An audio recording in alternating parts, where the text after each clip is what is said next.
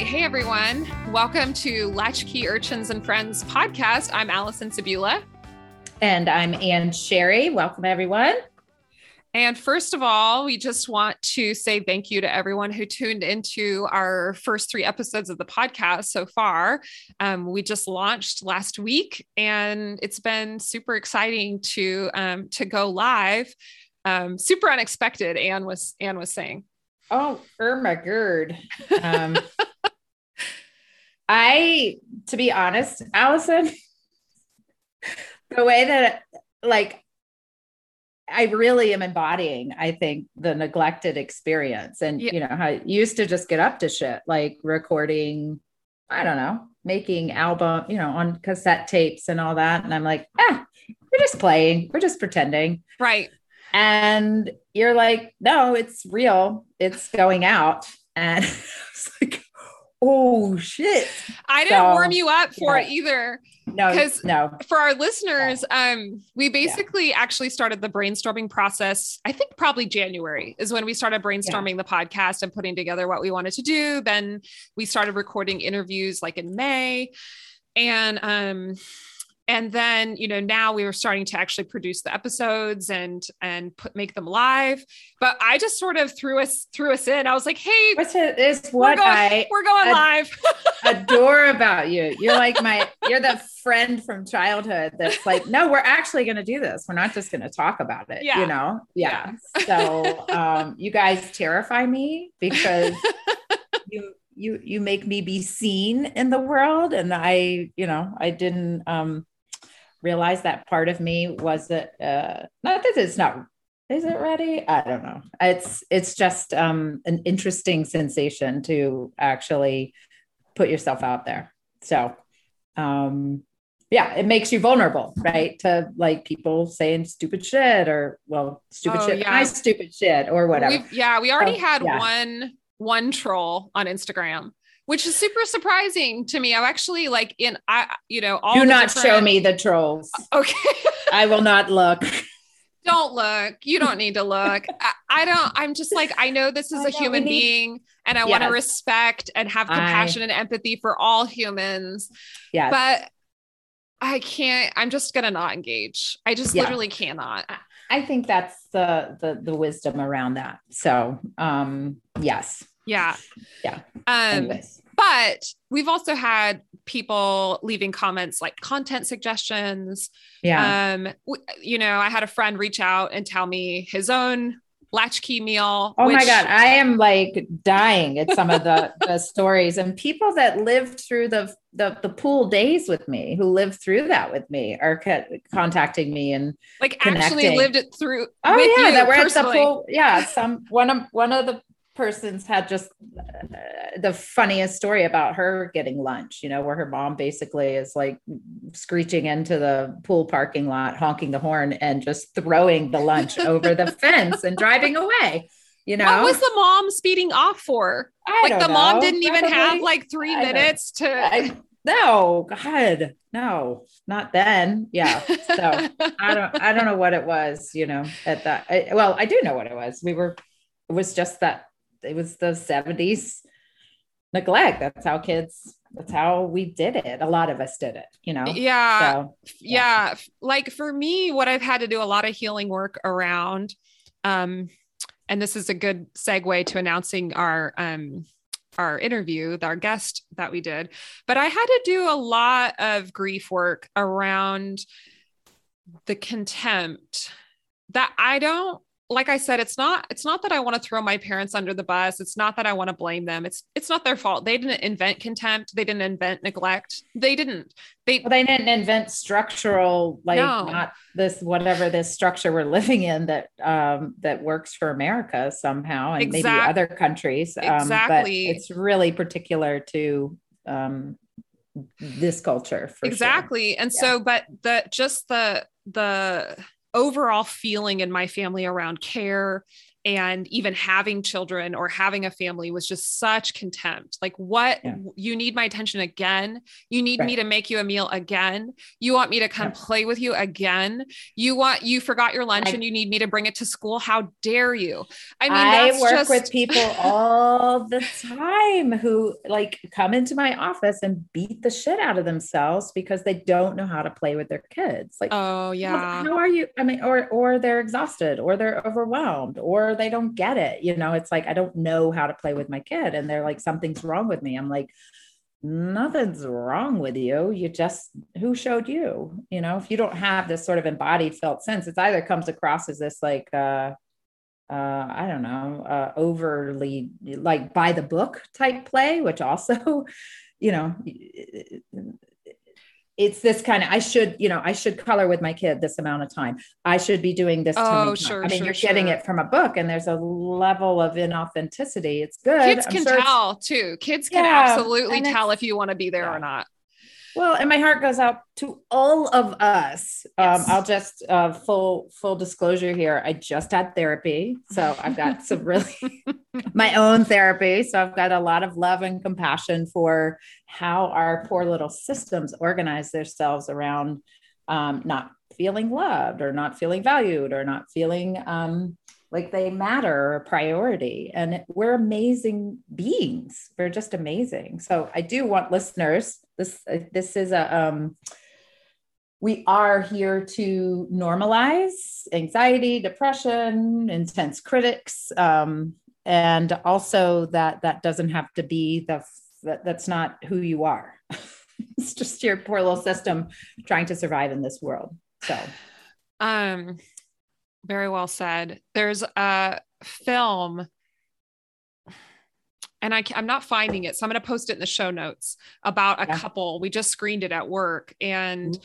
it's there's like a bunch of great ACEs, adverse childhood experiences documentaries, and I can't, I'm not finding it um, exactly, but it's one where there's like a couple, and it's two parents, and the mom inherited so much trauma from childhood that she's not she's not able to be loving towards her kids and it's very severe and it's a documentary so it's the actual parents and it's their actual kids wow. it's a very brave film like i really yeah. commend this couple for um for being willing to be shown in such in such a way because it's really kind of disturbing when you see the mom you know like she actually gets yeah. up makes breakfast and comes and sits down in the living room with her son and her son needs way too much than she can give. And yeah. she just gets up and goes in her room and shuts the door on him. He's like four years old. Oh, yeah. I've heard it. Yeah. So that mom deserves enormous amounts of compassion. So um, much. Yeah. yeah. And I think yeah. that the filmmaker gives it to her, which is really nice. Yeah. And I'm sure that all parents can relate to moments like that in some way or another. And um, mm-hmm. you know, it really is just like, can you do your own yeah. healing work so that you yeah. so that you are available sometimes. Yeah. Yeah. Well i mean i'm just going to say like the internal family systems that i go on and on about it is one of the ways that absolutely can heal these parts and bring compassion. So everybody Google emotional neglect, Google internal family. Actually, you'll put it in the show notes, right? I'll put it in the show notes. And I yeah. actually made a yeah. video last year on how to how to use um, the Psychology Today website to find a therapist. So I'll put that in the show notes as well, because um, some people don't realize that that exists and that you can just kind of put in a couple terms and find the perfect therapist for you. Yeah. So yeah, um, I'll put that Very there. Cool. So yeah. um, yeah. Do you um feel um, like we're not having a we we we got we're getting a little heavy, Allison. well, we need a, we need your laughter. I like, know, I know. Well, yeah. Okay, what I wanted to say, you yeah. know, um, in regards to launching the podcast, which is, you know, we're kind of saying like, oh, it's like a mental health podcast with humor, is like mm-hmm. at the end of the day, this stuff is actually heavy. You know, like when my yeah. friend texted me and said, Oh, I loved your podcast, he goes, It's helping me look at the fact that when I would wander around for two hours after school and then I would come home and my mom didn't even care that, you know, whether I was alive yeah. or not, that's heavy. Yeah. Yes. Yep. Oh, believe me, if if there aren't tears and somebody holding space for you and a place for these little uh, stuck parts of you, um, for someone to witness them. They it's to feel the you know a lot of this is like I just uh, there wasn't any space to feel, especially if you're a big feeler. You got to put that shit away, and that's a lot about what we talk about. That that that it's uh, here. I have feel like I've done a fair amount of work, so I can be with the funniness and the resiliency like even in my own therapy today i got to this place of um god just remembering the freedom of being this dirty ass child on my bike going like 700 miles down a hill no shirt on i'm probably 7 probably like even starting to develop boobs a little yeah i mean I, I don't think i wore a shirt for until some kid was like ah that girl's naked. And I was like, oh, I'm naked. But somebody told me, I was like, you know, just tight, like jeans, ugh, sweaty. And just, I mean, like freaking Tatum O'Neal and Bad News Bears. I think I was that kid, but there was just a lot of freedom and resiliency and aliveness in that too. Um, so I appreciate that there's room for to there, there's a ton of resilience around this and i think Jonice Webb does talk about that it's not like but in adulthood it can look a lot like depression anxiety right intense criticism i'm not enough you're not good enough so if you find yourself with the, that tape and that narrative running through i guarantee you even if your parents were like right there at the ready all the time there's probably some level of emotional neglect emotional neglect yeah feelings Yes. And um, but you are right um that on the other side of the healing is a lot of humor. Mm-hmm. Like it really because we just I think we would just die without it. But um I wanted to at least kind of maybe talk for just a couple of minutes before we we play the interview about maybe like current events or anything you're watching or listening to. Um, Sex know- Education on Netflix. Oh, okay. Oh, is that what you're asking? no, you just had one. What is it? God, sex education on Netflix. Tom and I were talking, my, Tom, my husband, we were like, holy shit, what would life would have been like if all this uh, shit was uh. talked about? Like we what, need what, what would life have been like? uh, you wouldn't have had like shame. There wouldn't have been so much shame about like getting your period or having sex or um, using protection or um, right being uh, being gay. I mean, we knew who was gay somewhat in our high school, but it was no room for that. You were boys and you were girls and you were burnouts and you were the in crowd. I mean, so compartmentalized. And in this, there's just like, it's just so free with what they wear, who they love, um, the sex they get up to. Um, I, I don't know. Is it a documentary style or is no, it? No, it's Gillian Anderson. Okay is the she's a sex therapist and oh. she's the main character. Oh, I did see that. Kind of helps out this. the school. Oh, oh, is it like it's an English is, show? Her son her is also son, yes, something. Okay. Yes, and and her son and another character like provide like basically sex um, sex counseling sex for kids counseling, in the school. Yeah, yeah, yeah. It is brilliant. Got it. So I mean, just you can do and be and wear. I mean, I, it was so tight in my high school. Um, yeah. What do you mean by and that? You well, just who was you just did this? You you like just belong to this group or this group, and you if you're a girl, you like boys. if you're a oh, boy, yeah, you like yeah, girls. I mean, it was like it was so weird and pretty much like um also by race and class we kind of hung out as well like well i think like what alex was talking about in episode three last week was like the social media has really helped different right. um, people within like especially he he can speak especially well to the lgbtqi yeah. plus space ha- all these different people with different gender and sexual identities having a place he's his research was on tumblr to like yeah. connect with people and like right. feel this yeah. identity that like you said isn't as isn't as narrow of mm-hmm. you know yeah i can mm. be who i am and it's there's there's a community for me online it's just been remarkable yeah. it is remarkable yeah just the shame around bodies jeez oh god you know oh yeah god. we need a whole episode on tell us tell us how you found out about sex hitting puberty.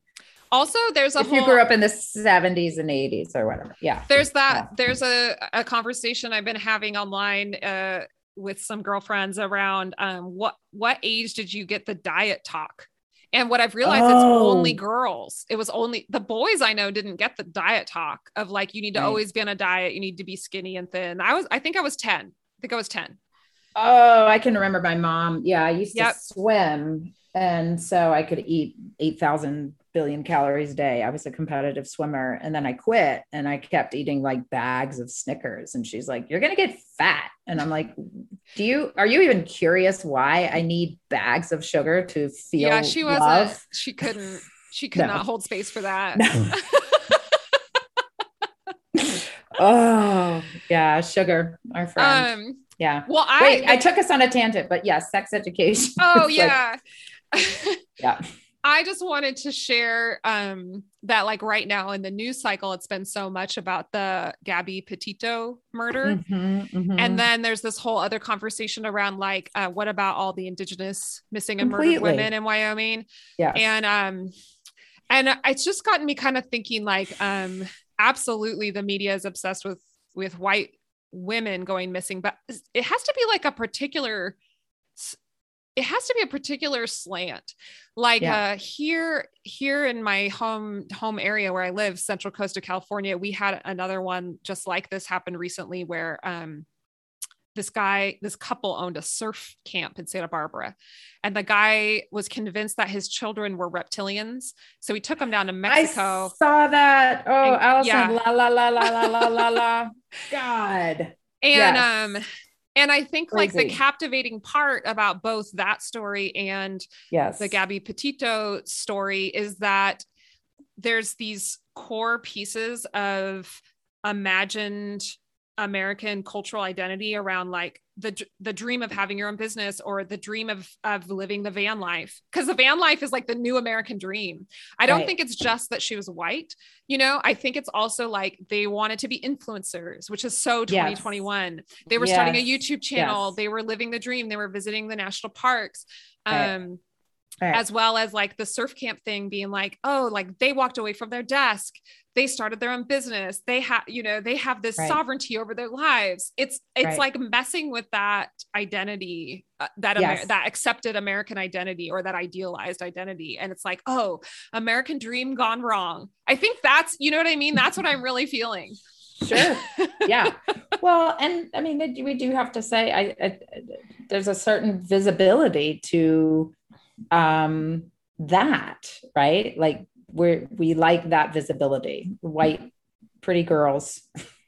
Like a handsome family yes. um handsome white family that's yes. you know figuring it out. And and we see none of the shadow underneath. And um yeah that's a good point. so i don't know we just have to we got to get way more comfortable with shadow. Okay i wanted to say one more thing about uh the the new the media and these high profile murder cases which is that I've kind of noticed that the sensationalism of the media tends to focus on like the fact that this surf instructor guy was really into QAnon, which yes, um, which is interesting because I'm like, well, it sounds like maybe he was maybe and i'm not i'm not going to diagnose but just based on some of the stuff he was saying that he may have been suffering from schizophrenia or some other delusional right. right if you believe that your that kids are reptiles that's you're no longer in in reality. And of course mm-hmm. i'm sure that the media doesn't want to um um I, i'm sure that the media doesn't want to stigmatize so they're not going to use the word schizophrenia but then i also just it feels like we don't get to have these these really good conversations about mental illness. If right. the media just avoids it to prevent because of course not every schizophrenic person is violent. And so right. you don't want to you don't want right. to say like oh this happened because of mental illness. That's terrible. But i just feel like we're mi- we're missing because they keep saying like oh qanon qanon qanon. And i'm like can we talk about mental health? Right right well, and just the the layers and the complexity of it, and to stay in again that like, what is it that keeps us from being in relationship? We just want to other, right? We're always othering. That's the problem in like equity stuff. Is like we're othering, you know. Mm-hmm. Um, mm-hmm, mm-hmm. And like, I mean, just all the adages there, but for the grace of God, go I walk a mile in someone else's shoes. Just like, ugh, like, and I can feel it. It's like it's too complex. I just need to put this complex. in a box and walk away because yes. I am just trying not to um I don't just trying to figure just day to day shit out. Just live you know? your life. And we're yeah. being we're being bombarded too. There's a that's a whole nother thing, anyways, that like every single second is full with distractions, it seems like, and and that's covering up, I think. Um, like Edvard Munch's Scream. Do you mm-hmm. know the Scream? Oh, love I it. I think that's what's actually happening under any neglected soul. Yeah. It's a scream in a vacuum. Yes. So we have all this activity trying to bring attention to that, and it's really hard to hear. So you're getting a little insight into my um, my process today. yeah. Well, I mean, yeah, the Scream one. He's one of my favorite painters. Just I think just because my my family is Norwegian, my my ancestral part of my ancestral family, and it's so interesting when you think of um, how you know like trump said that thing about how come you know blah blah blah shit shithole countries how come people don't come from norway? But people were leaving norway and they were leaving norway during that time of Munch doing those paintings. And so life was really brutal in europe and that's why the united states was was settled. And um, that's a point that my my boss always makes about people were fleeing europe for some terrible terrible terrible reasons such violence and persecution. So yeah. much violence so much. Yeah. yeah. So, and that after generations certainly leads to leads to i think um, just a, a, whole like this uh, invisible wave of a, heat wave almost of neglect you know? Mm-hmm. um, it's really scary to actually connect to people. So so anyways, um, God, did we just record a whole nother episode? We'll be releasing this one so this is why yes, we interviewed supposed to be an intro you, yeah and i'll let yeah. you um I'll let you introduce Connie.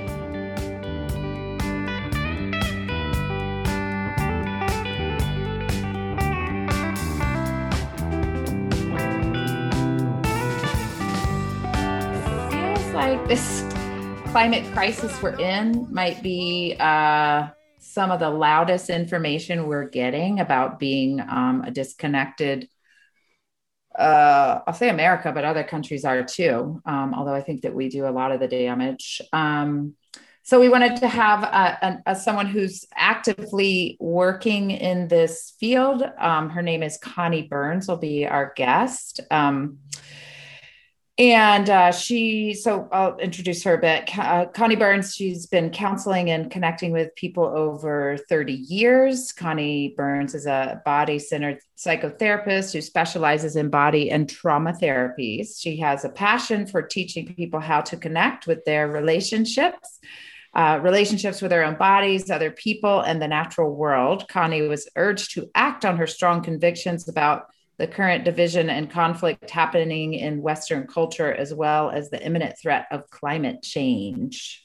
Um, so she's joining us today to help us understand how um, uh, cultural neglect, childhood emotional neglect um, are, are, having impacts on on climate and and ways maybe we're not feel like we're able to address it.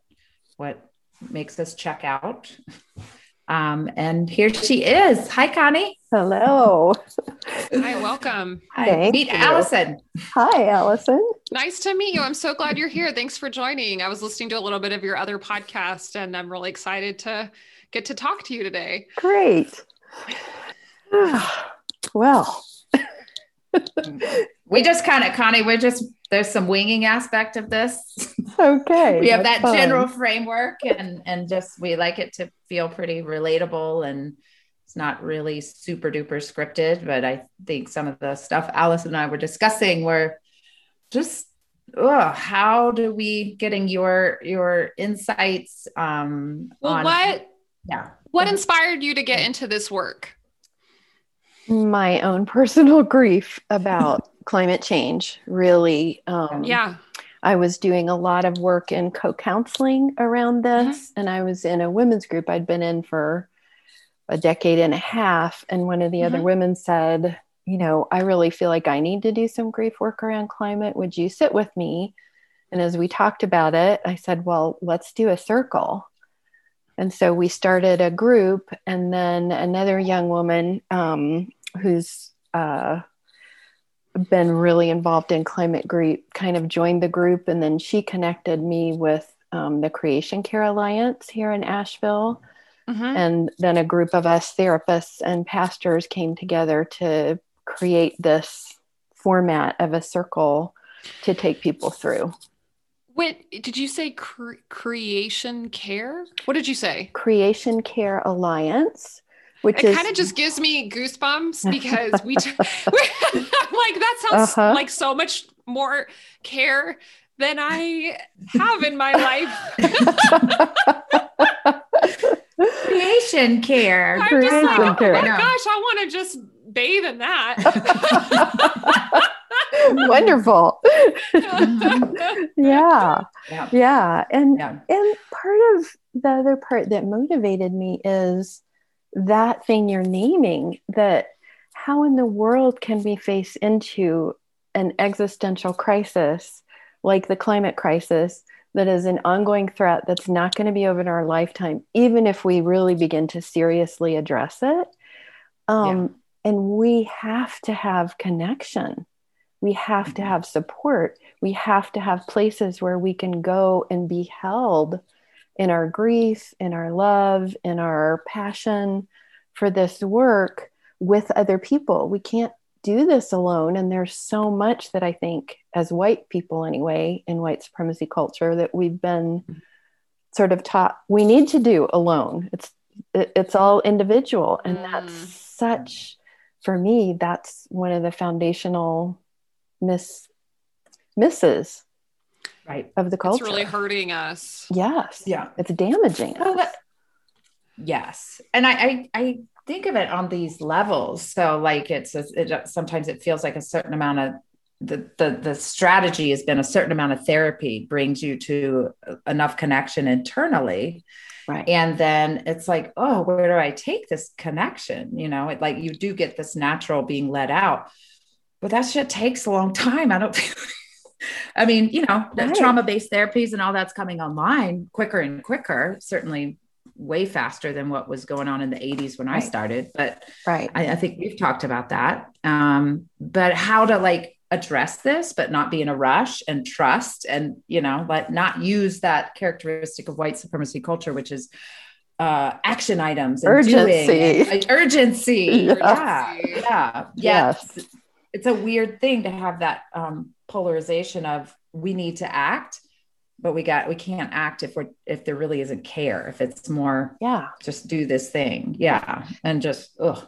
and how do we have the faith if we aren't connected to each other? If we aren't if if we don't like for me it's been so powerful to remind myself when i go into grief and sometimes into despair around this that there are thousands if not millions of other people on the planet who are mm-hmm. doing whatever aspect of this work they're called to, I am not alone by such right. a long shot. And then to be personally connected to other people who are involved in this just gives me that sense of both hopefulness and also resilience in the connection and yeah. the care that mm-hmm. I, I can go i can go to this and cry i can go to this and talk about the ecstatic connection to spring. I can go to this and say, I'm I'm feeling cynical and hopeless today.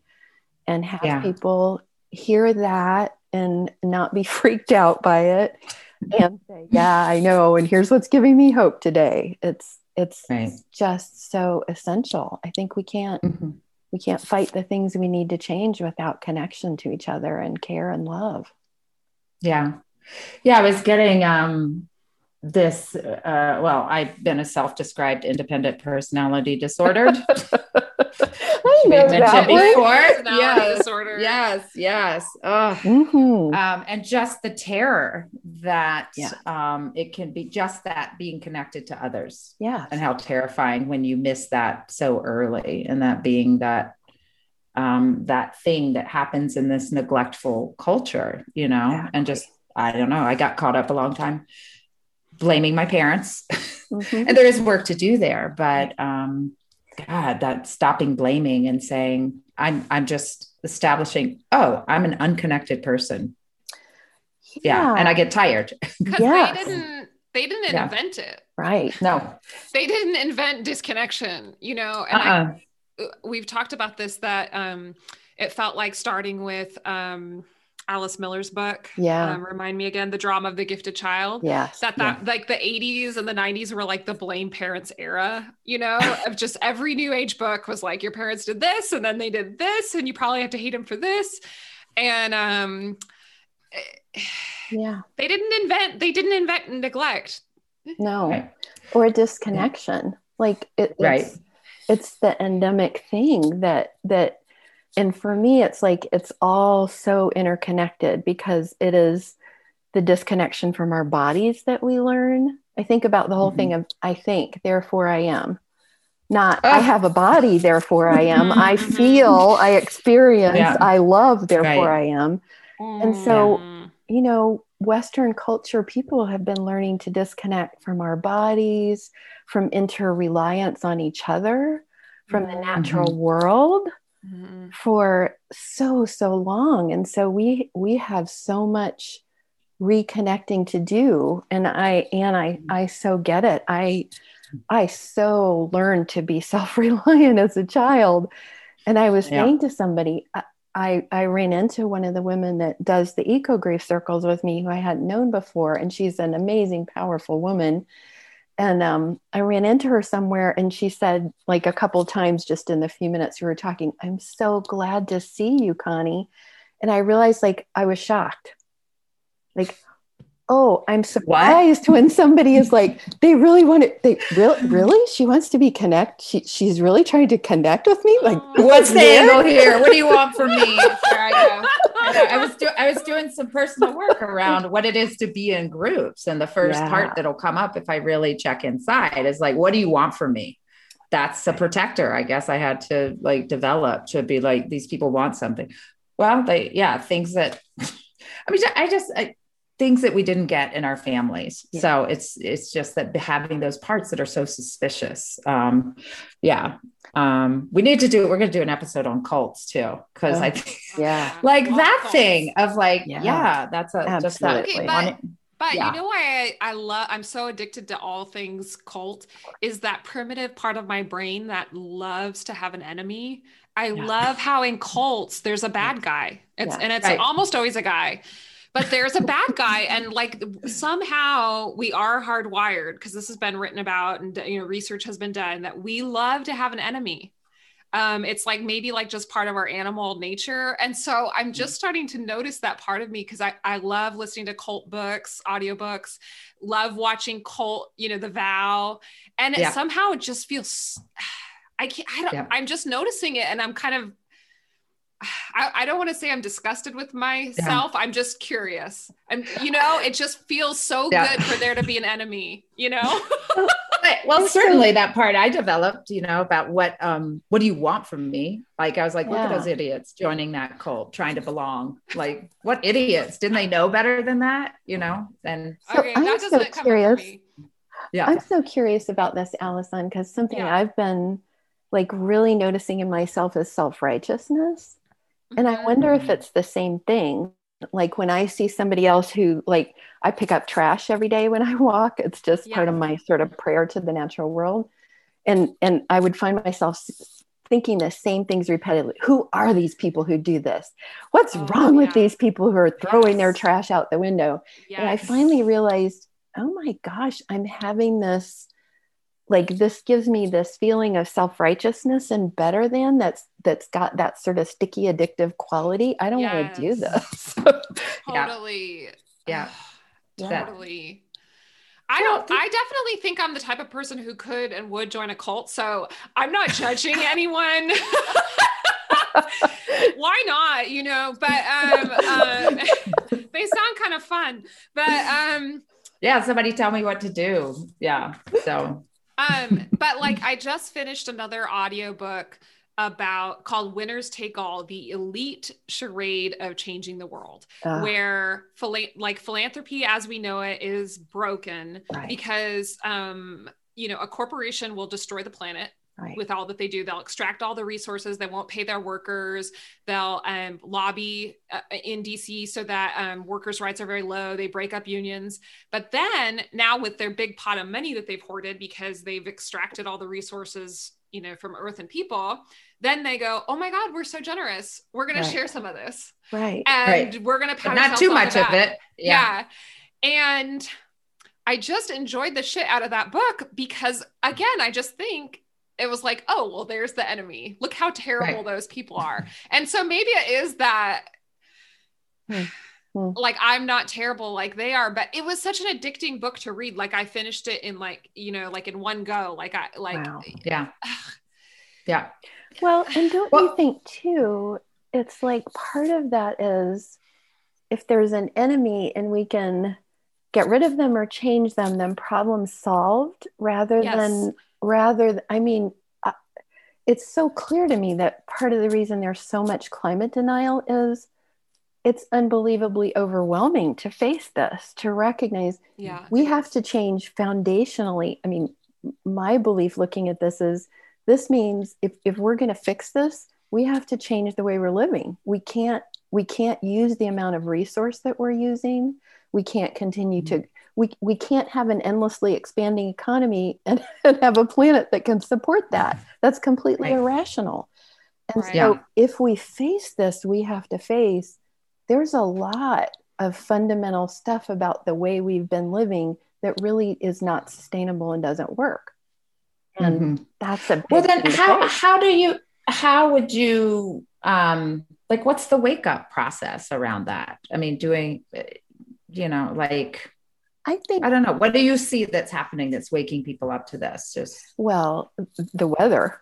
I mean, yeah. look at storms, fires. Mm-hmm. mm-hmm. So many things are happening that are so intense, and there's information coming out. And I think when it hits your town, it's a little bit mm-hmm. harder to stay in denial about it. I think even farmers are beginning to. I I read a book called I think Cataclysmic Planet and mm. he was looking at over time all the ways that the life on the planet has expanded and contracted that there's been mm. blossomings and then there's we're in the sixth mass extinction now um, mm-hmm. um, but one of the things he was saying was he they, they walked in a corn farm and the dirt is no longer soil there's so much petroleum in it that it's not like dirt and so then I heard on NPR one day they were at somebody asked a farmer, so so is the way that we're farming actually sustainable? And there was a long silent pause. And he said, No, it's not. So so what we're doing is insanity. And mm-hmm. and my feeling is part of what's happening that I think is profoundly helpful is we're beginning to see the interconnection of all the problems racism, yeah. sexism, xenophobia, religious oppression, oppression of indigenous peoples, oppression of animals, right. oppression of the planet. They're all the same problem. Right. And so, yes, that's completely overwhelming, but it's like, oh, so we have to sort of fundamentally change the way we're looking at everything else living around us and see the sacredness in every single thing and then the shift becomes in some way really simple. So okay. it's it's it's not as hard just that connie. It, it may not be as hard as we think it is. We it's just we're trying to make it is very complex. Um but this piece of like so what is so what is this force that um doesn't want us to do this work, doesn't want us to connect. Because there is, I mean, the how to not have this be this deep polarization we all get dragged into. Um, That's like yeah. such That's a, a big question. question. Yeah. yeah, it's, it's huge. Big yeah. Well, and I wonder what it, you know, we are still people. I keep, you know, we look at the big structure, but it is still made up of people. Um, I mean, I had this. Um, I told Ch- uh, Allison about this. My chocolate paradox that I had found these coupons that, and oh yeah, a while back at oh yeah, yeah, yeah, yeah, like because I was like, I'm so good, I share, I love people, blah, you know, self righteous, and the other people, the greedy uh-huh. people. But I, I became a greedy people because I, I found these coupons. I found the loophole on the coupons, and I was able to hoard free chocolate. Like you could get five bars, and there was no limit on it, and I did it. I'm a, I'm a chocoholic. And the more I hoarded, you know, and I was like, for free, I didn't work for that. I just found the loophole. It seemed like the more that I hoarded shit I didn't actually work for, um, I stole. I was more greedy. We were going to Tom's um, family for Thanksgiving, and I couldn't, I was picking through it to only take the shitty chocolate I didn't like, you know? Right that's what I was willing to share. But as I saw masses build up, like so this thing of um i don't know we have to regulate ourselves i don't think we can trust ourselves i don't think we can trust people i think we have to regulate you know but um, don't you think and too like if if you're really living in community where you are mm-hmm. connected to the people who don't have how right. different it is like i think I think there's such an addictive quality to all of that because yeah. we're one, we're trying to fill holes that would naturally and organically be fed by connection to the natural yes. world, to other people. Mm-hmm, mm-hmm. And in those connections, I mean, like think of indigenous cultures where the giveaway is a huge ritual. It's a part of yeah. the tradition. It's like mm-hmm. we understand that we need to keep we need to keep giving back. And yeah. When you live in a capitalist society that tells you, oh, earning more and more and more means you're successful and smart, right. you're good, yeah. you're doing well, you're a good capitalist. Like, yeah. how hard is it then to say, actually, no, this is not good and this is separating me. this is this is not joyful. This is addictive. Yeah. Mm-hmm.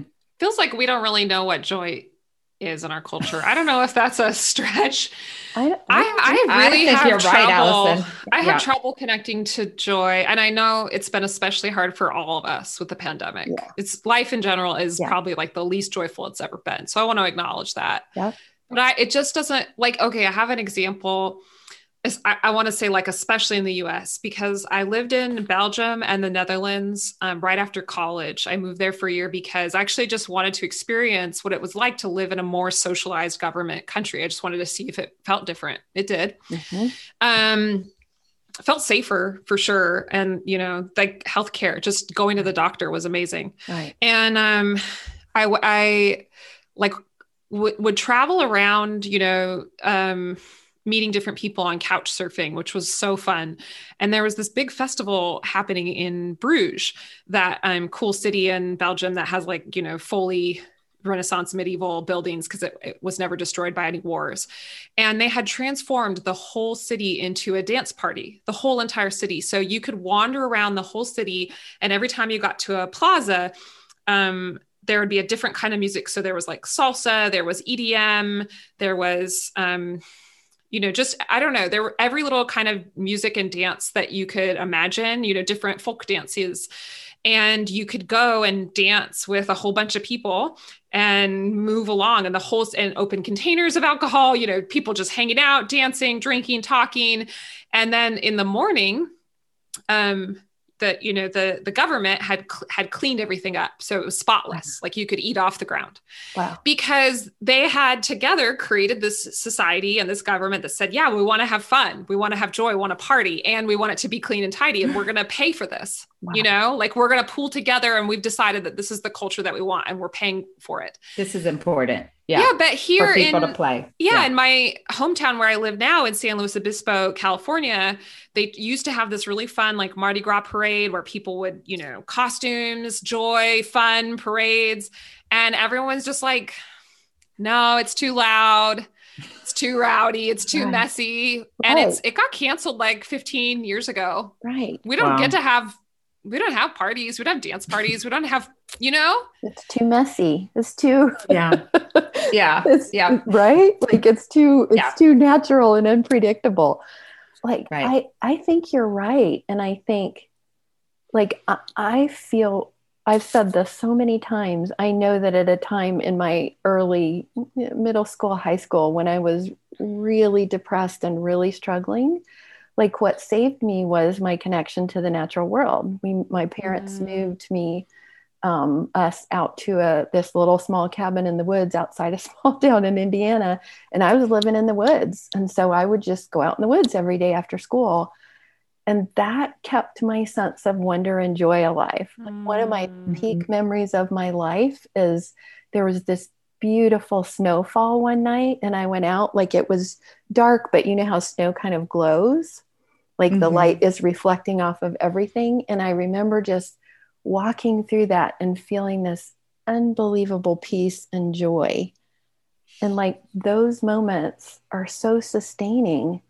And I yeah. think we aren't like i know many many people who say the same thing like this these are these are the things that have sustained me that help my soul stay alive that you know help me stay a loving person etc etc but how many people don't have access to that mm-hmm.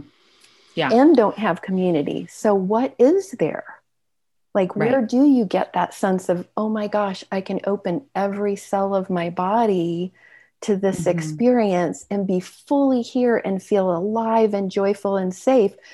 This is what life is about. And right. if you don't ever have that experience, then, you know, alcohol and sugar and shopping and yeah. sex, mindless, yeah. bodiless, dis- yes. disconnected sex, well, those are pretty good substitutes if you don't know what you're missing. Right. Well, and that, I mean, just looking at just tr- our tr- uh, the education that we value, yeah. you know, you take all of those pieces out um, for the most part. It's, we were talking about this, I think, just a bit ago, just watching um, like my kid August go to school and he had been in a very outdoor preschool and they just had very few tool you know they used very few things. It wasn't a bunch of toys. It was like a real shovel real knives um, like Waldorf inspired and just how hard it was for him to even settle in what is sort of a it's a um, charter school that prides itself on being pretty natural. I think they go outside a little bit more. They they combine it but he still had to just just sit and they get like right 30 minutes of outdoor time. Right. It just blew his mind. He was just like, uh, what is this thing that you're like putting me into? And it was awful. I was like, did we take him out and just travel around the country? And, you know, but I mean, it's like, oh, but you'll do this thing to yourself. It's so sanctioned by this right. society. Well, I guess I got to get on board. What's, you know, I can't have a freak show kid or whatever. Right. like, I, I want him to belong. So it's this thing of like, we've created this thing that we all have, oh, that's a, like all have to belong to. So how do we, I think these things that you're creating, creation, what a creation care alliance. Mm-hmm. But don't you think a like of belonging, rejecting yeah. the status quo is a privilege? I mean, this mm-hmm. came up for yeah. me. So I was an ecology major in my undergrad at Berkeley, and I had this environmental studies class where she was talking about people who are dumpster divers mm-hmm. and I wasn't able to relate to it at all because I, I can have this deep feeling of growing up poor and there was a real identity for my parents that they earned and bought something new. Yeah. They weren't going to take the free thing. We weren't going to go dumpster dive. We weren't going to go reject culture because we hadn't really made it into the we wanted to like buy our way into the culture. We right. couldn't reject it. And so you know sending your kid to like a fancy school that rejects culture that that's like a privilege where you uh-huh. felt like you were a member of the culture first before you could reject it. Right. Yes. So how do we interrupt this like belonging? Who who uh, i don't know interrupt this belonging path to whatever this is. But I, we all got to taste it first, those privileged, and then to say, no, that's not. I, I wonder about that if that's what's in the way, partially, of people rejecting stuff and things and status. Yeah. Does that make sense? Yeah. Yeah. Yeah. And, and I mean, like all the complexity of this, of sorting out what do different groups of people what has to be surrendered to to move mm-hmm. into the new culture and yes. they're really different things from different aspects and somehow we've got to make that conversation safe enough mm-hmm. for everybody to participate in about what does this look like right yeah exactly yeah Eh, things are yeah things are not and i guess that's what i'm trying to say is like people do not feel safe enough. People don't people feel so disenfranchised from mainstream culture. There's no way you're going to get right. someone who's like barely paying their bills. They don't even they don't even feel like they belong to regular right. culture enough well, to be like let well, me let me commune with nature this, I mean, know, isn't that isn't that by design though? It, it's not by design. It's this yeah. thing that's gotten out of control. I mean, we are natural. We are this evolutionary species from uh, so long ago. So we, it's like it's coming to this conclusion. Like, was it always going this way? Does it have to get this loud to get our attention? Maybe. I don't know. Right. And I think what you're saying is, you know, it's like, I don't think it's an accident that Martin Luther King Jr. was assassinated shortly after he started the Poor People's Movement, mm-hmm. like saying, right. Mm-hmm. all of us who are being oppressed need to come together because mm-hmm. the and I don't I don't believe it's a cabal. I don't think it's a circle of particular people, but the system as it is yeah exists because there's oppression like right. if we yes. did something like universal basic income, I think that's such a fantastic idea where yeah. mm-hmm. everybody gets their basic needs met. Oh, then all of a sudden there's this energy like people aren't trying struggling to survive. How do you have energy to face into these things unless they are right in your face? If if you don't have enough to eat, if you're struggling to house and feed your children, it's not yeah. that it's yeah. not possible. Yeah. So, and when you keep people in fear, exactly. you keep people just barely hanging yes. on for dear life. Yes. Then they can't really have have that cognitive waking up that we really need to transform. Yeah. Right. What I try, I'm trying to be hopeful, but I like the more we talk, I'm like, I think this is what happens, right? Like yes. you just like, is how is gonna happen? But it's overcoming that but fear of Connie. Yeah. yeah. But so you were kind of talking about the world, this kind of motion of coming in, maybe falling apart, coming back yep. together. Fall. Can you speak about that maybe, and maybe like some hope that you have in terms of like maybe like cycles that we go through? Yeah, and and I have to I have to be honest. Like I, one of one of you know, in our eco grief circles, we have an intro, and then we have a circle on sorrow, anger, guilt, shame, despair, hopelessness, um, and integration. And despair and hopelessness is in there because when you start facing into this, it is you like you really have to reform your sense of what you're hoping for. Like right now, I think what a lot of people have been hoping for is, oh, we can just tweak some things and continue doing what we've been doing. And we'll just, you know, we'll just create these things that suck the CO2 out of the atmosphere and everything will be fine. But more and more as we see the linkage to no, no, this is really about how we're treating the world as if it's a thing that we can suck resources out of and human beings as if they are things we can suck resources out of. And so, yeah, I think that kind of transformation requires that things have to start falling apart for us to say, oh, we're not going to be able mm-hmm. to put a mm-hmm. band aid on this.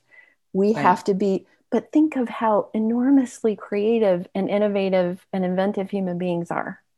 Yeah. We are amazing. And when we come together and really believe in what we're doing, I think there is an enormous amount of hope that we can figure out how to unite in a way that allows so much more complexity and nuance and innovation of thinking to happen. Like, uh, you know, the white supremacy idea would be somebody's going to come along and tell us all what we need to do some great leader is going to Show us the way. They're, it's going to be a white male. Yeah, come on, hierarchy. Do your thing. Exactly. We've been a slave to you, hierarchy, forever. So do the thing, right? we just, like we're just waiting. We'll just wait here. Yeah.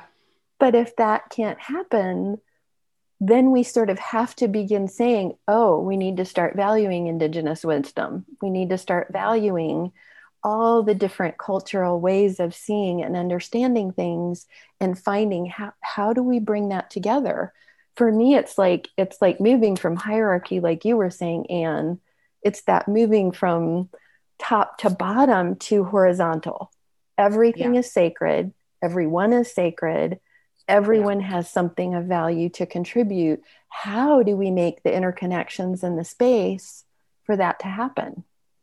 Right right yeah i was um something about that just sort of like you know in the trauma world of like that bottom up processing and top yeah. down so that bottom up sort of feels like really people doing be growing their capacity to feel a lot yes. of grief it's yes. very motivating i know when i did um yes but it's scary when you're in it you know i when i um, really uh, some of the anti-racist work i read um, god i can't remember what book it but it just really laid out just horrors of um, uh, lynching and i mean just story after story.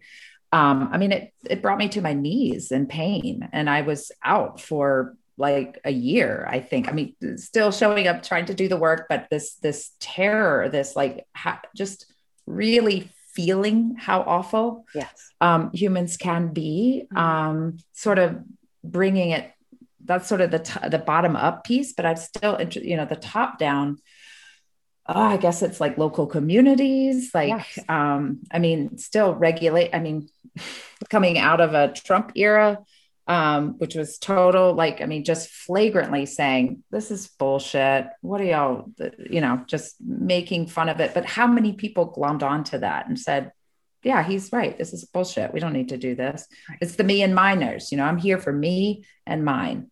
So that little individualist community that America's so fond of, you know, me and mine. I'm just taking care. So we got to make me and mine well, bigger but the book mm. that I just was telling you all about, about Winners Take All, he has another perspective on it, which is that when you look at the history of policy in the United States, um, it was Clinton who opened our borders to globalization and disenfranchised um, American workers, basically. Mm-hmm. And he's saying that people chose Trump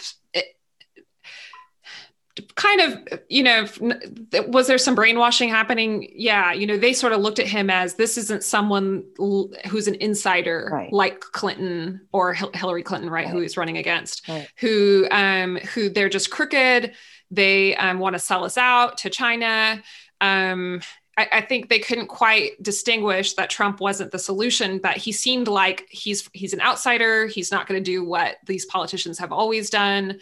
Um, and so we can't just keep voting for politicians that that sell our rights. And so that's a different that was a different perspective that i really needed to hear that allows me to offer more compassion. Yeah. Yeah. Yeah absolutely. And there's truth in that right? Mm-hmm. there is truth mm-hmm. in that. Like mm-hmm. if we continue supporting the same systems we're going to keep getting it, the same results. And it's both. It's Democrats, it's Republicans. Yes. The system mm-hmm. as a whole is yeah. broken. It's not serving any of us. Right. Right. Right. Right. So I, I just wanted to name because you were talking about grief, Anne. There's yeah. just for people who are listening, there's an amazing book called The Wild Edge of Sorrow by Francis oh, Weller.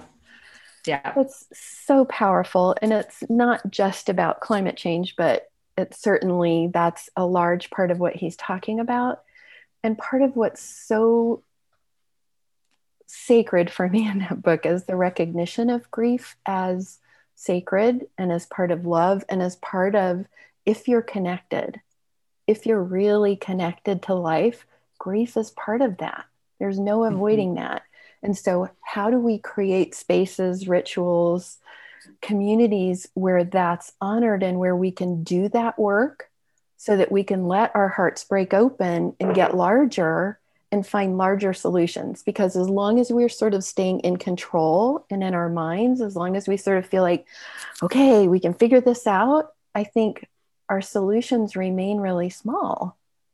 Right. And for me, what's been I don't want to feel anything. Yes. Yes. and for me, what's been so powerful about hopelessness is as I let go of hope for these sort of simple solutions, as I let go of hope that, oh, we're going to we're going to do this in time to stop sea level from rising too much or you know we won't have too much refugee crisis if we address it by now. And as each of those sort of passes i have to expand my sense of hope to a larger perspective have to really look at okay we may lose many many things. What's meaningful enough that i can keep going through this? That I can mm-hmm. keep that that I love this enough even though my heart is breaking to keep walking this path? And and my experiences when I get to that place I feel unstoppable.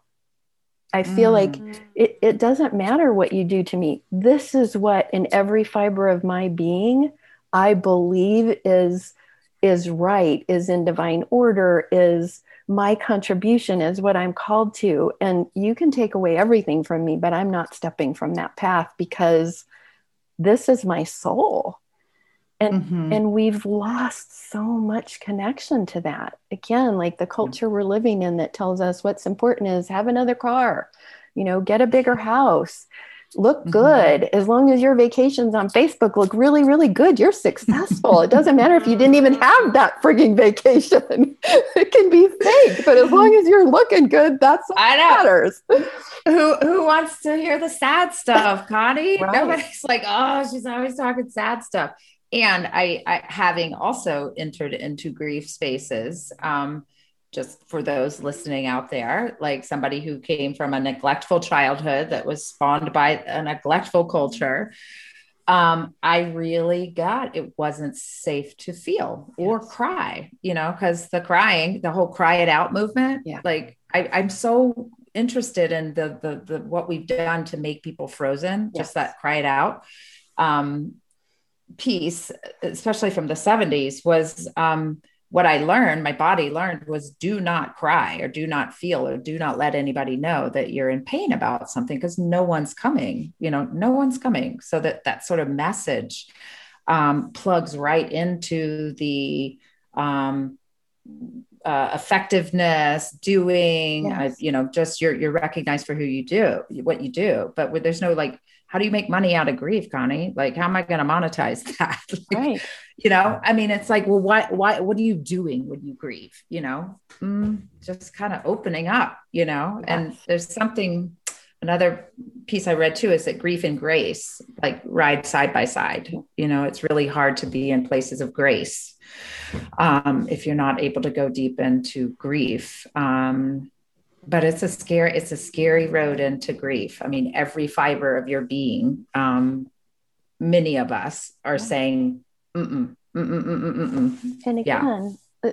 like just the feedback loop of that we're yeah. so afraid of it because we didn't have the experience of children as children of of being able to like really feel it deeply and have parents who could hold that and be right with yeah. us and be present yeah. and know that we're going to come through that and it's okay. We didn't get yeah. to watch them go through that and come mm-hmm. through it with grace. Yeah. Finding yeah. grace from it, which we do. And so, absolutely. And then when we don't have that, we're terrified of it. And when we're terrified of it, we go the other direction. So, yeah. Yeah.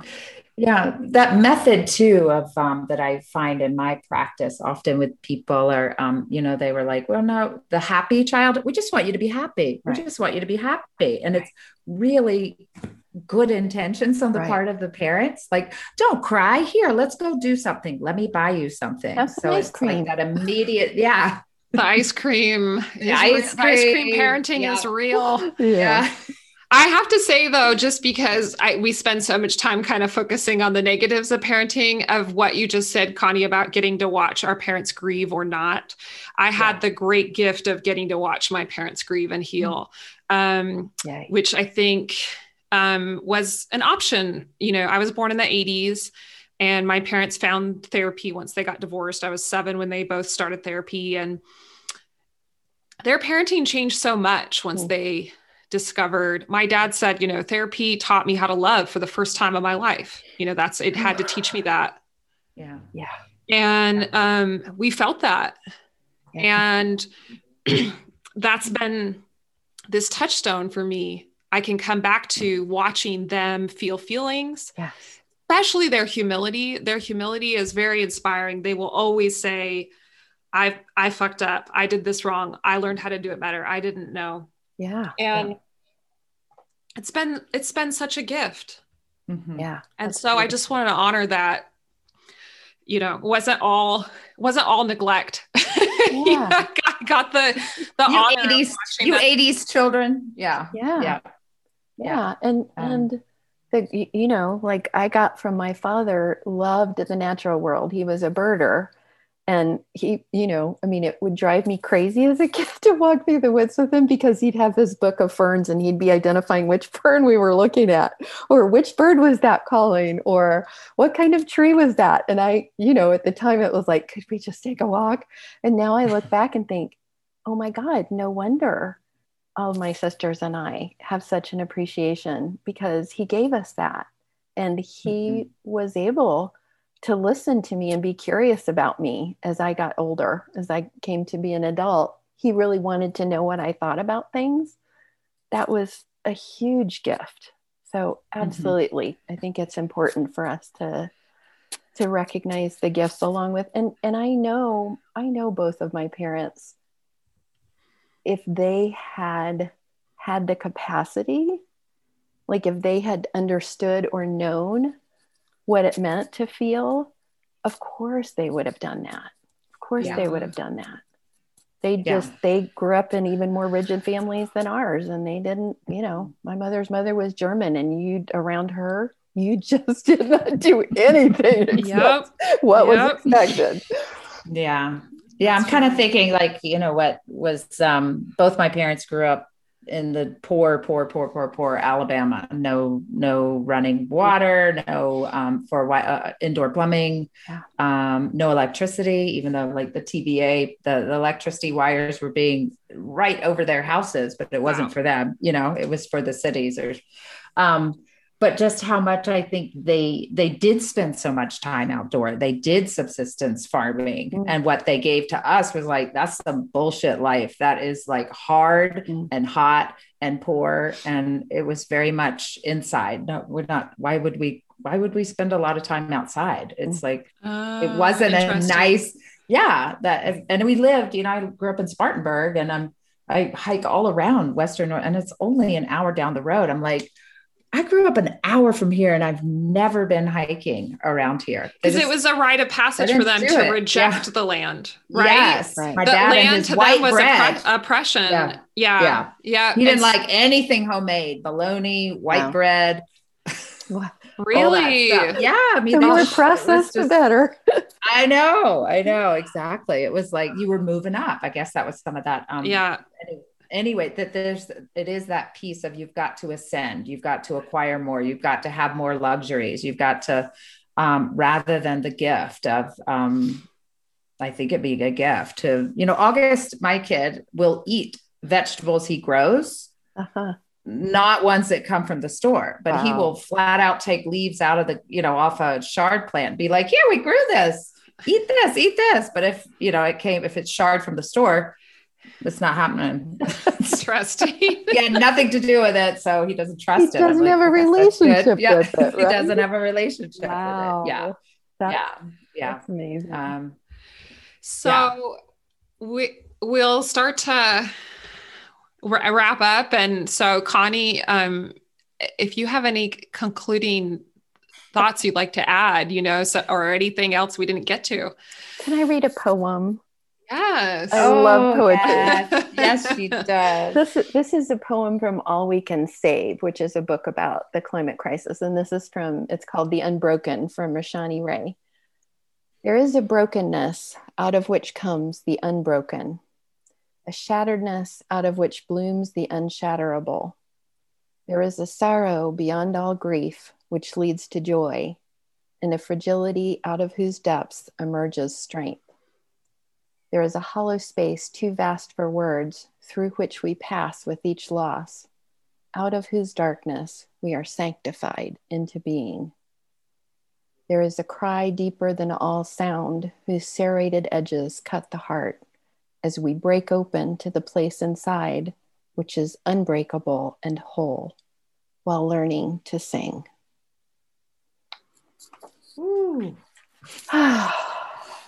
Thank Goddess for poetry. Mm. Thank Goddess for poetry. I know. That's what I, I think. I think it is. Um, I see it as a. It is love calling out to us. You know, like poetry, arts, and it's so interesting that that's what gets squashed. Like, yeah, in schools and um, lesser is, right. is, somehow lesser, you know. Oh, the artist, you're not going to make any money as an artist, you know. Oh, why would you do that? Be a doctor or whatever. Just that. Um, yeah. But it's essential. Like, I don't think we can't solve this or we can't move into this without yeah. um, voices it, of love. To yeah. bring it full circle to what I was talking about with Belgium, I can remember visiting this rooftop garden where they were creating all this really gorgeous art. I think it mm. was like honeycomb art, mm. you know, like they had bees and they had a garden. And I was like, how do you make money? And they're like, oh, the Belgian government pays us they want art to exist and so they just they pay do, us every month. that, they do that in canada. There a certain amount has to go to artists. Like they i want to live in that world. Yeah. i want that. Yeah. Yeah. Yeah yes. but it's always like public yeah all that's under threat constantly. Yeah. Yeah.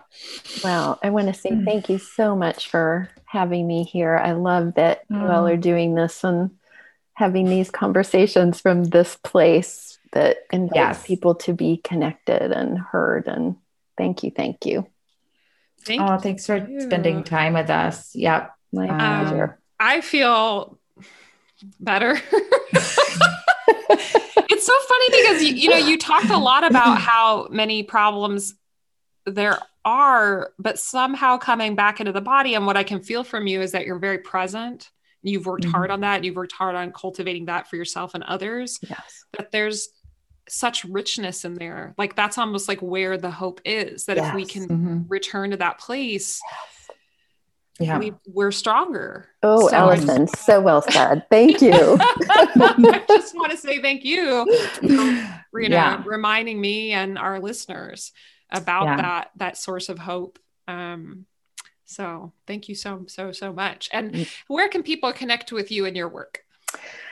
Um, they can email me at connieaburns at gmail.com. I don't have a website, but I'm thinking about creating one soon because it's time. and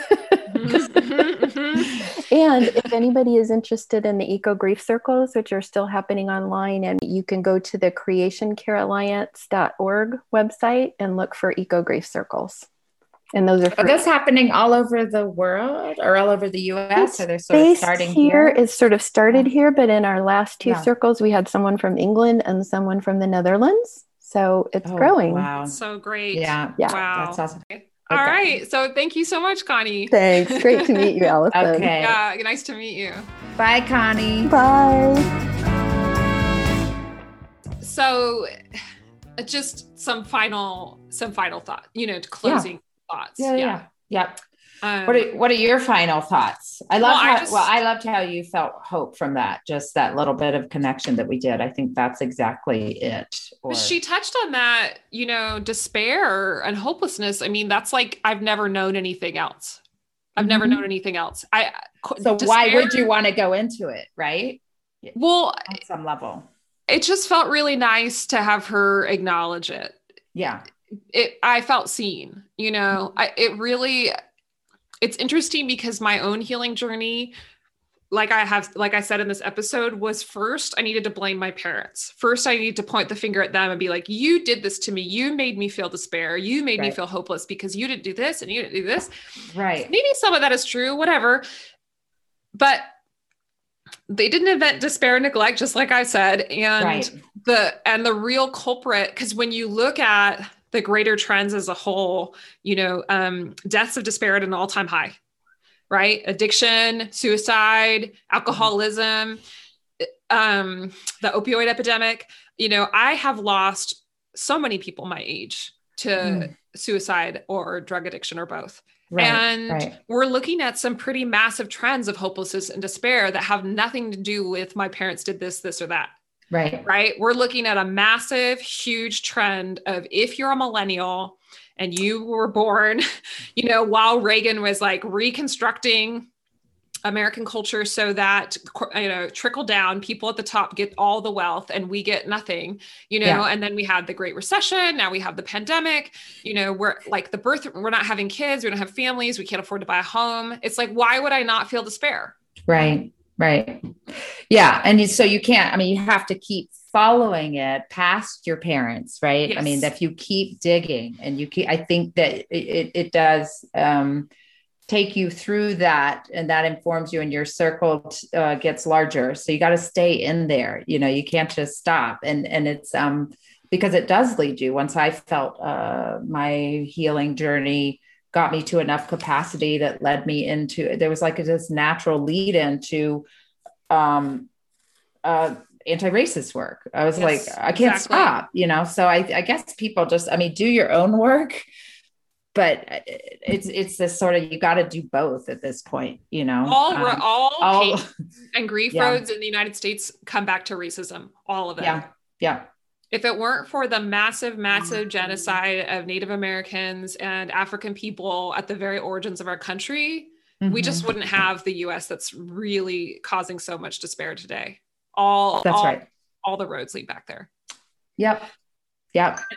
Yep. So and and so i guess you know this thing of like you cannot do grief by yourself. I mean the in the healing work i mean what a lot of people learn and that's exactly what connie said like you must get with other people so you have to fight against that american individualism and being okay and get curious why can't i feel anything i mean this is i mean i that was the piece for me too around doing parent work it's like I was not feeling grief when my father passed away or my brother passed away. And that was a sign to me. I was like, what is up with me? Like, why am I so cut off? You know? And mm-hmm, so to stay mm-hmm. with that curiosity, there's nothing wrong with you.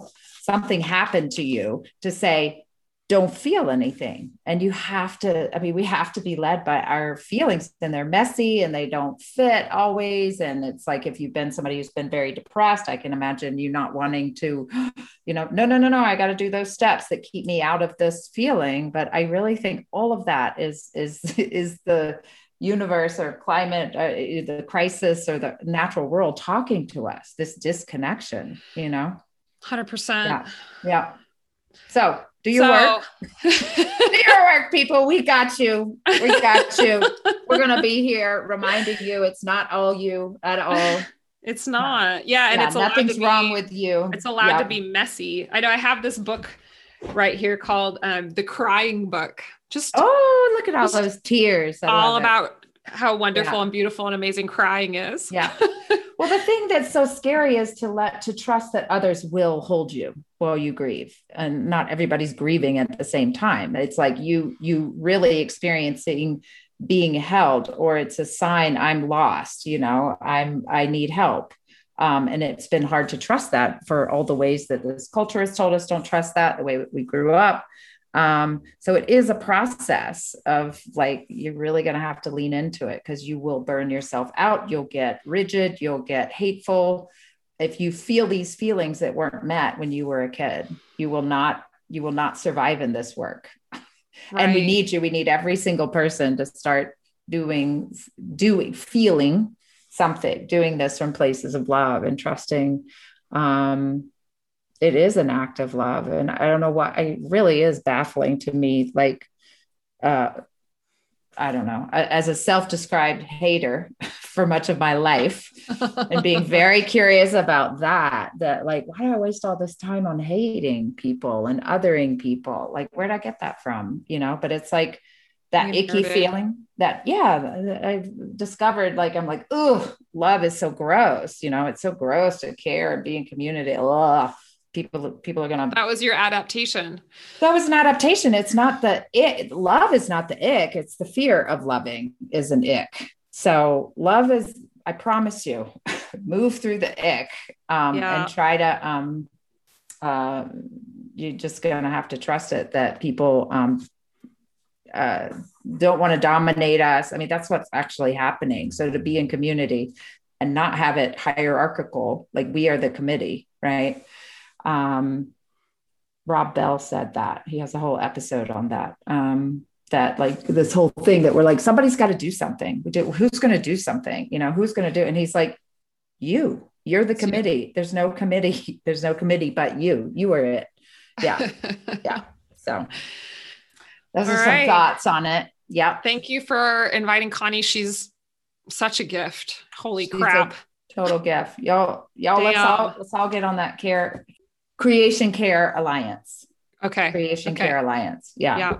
yeah. Um, the pandemic has made it easy for us to zoom with each other so you can attend all kinds of stuff but don't do too much i know Find i know i'm like i gotta to go do. out yeah. in nature like immediately yes i am definitely going out in nature today yeah. for yeah. sure and so everybody do that all right all right love you anne love you bye bye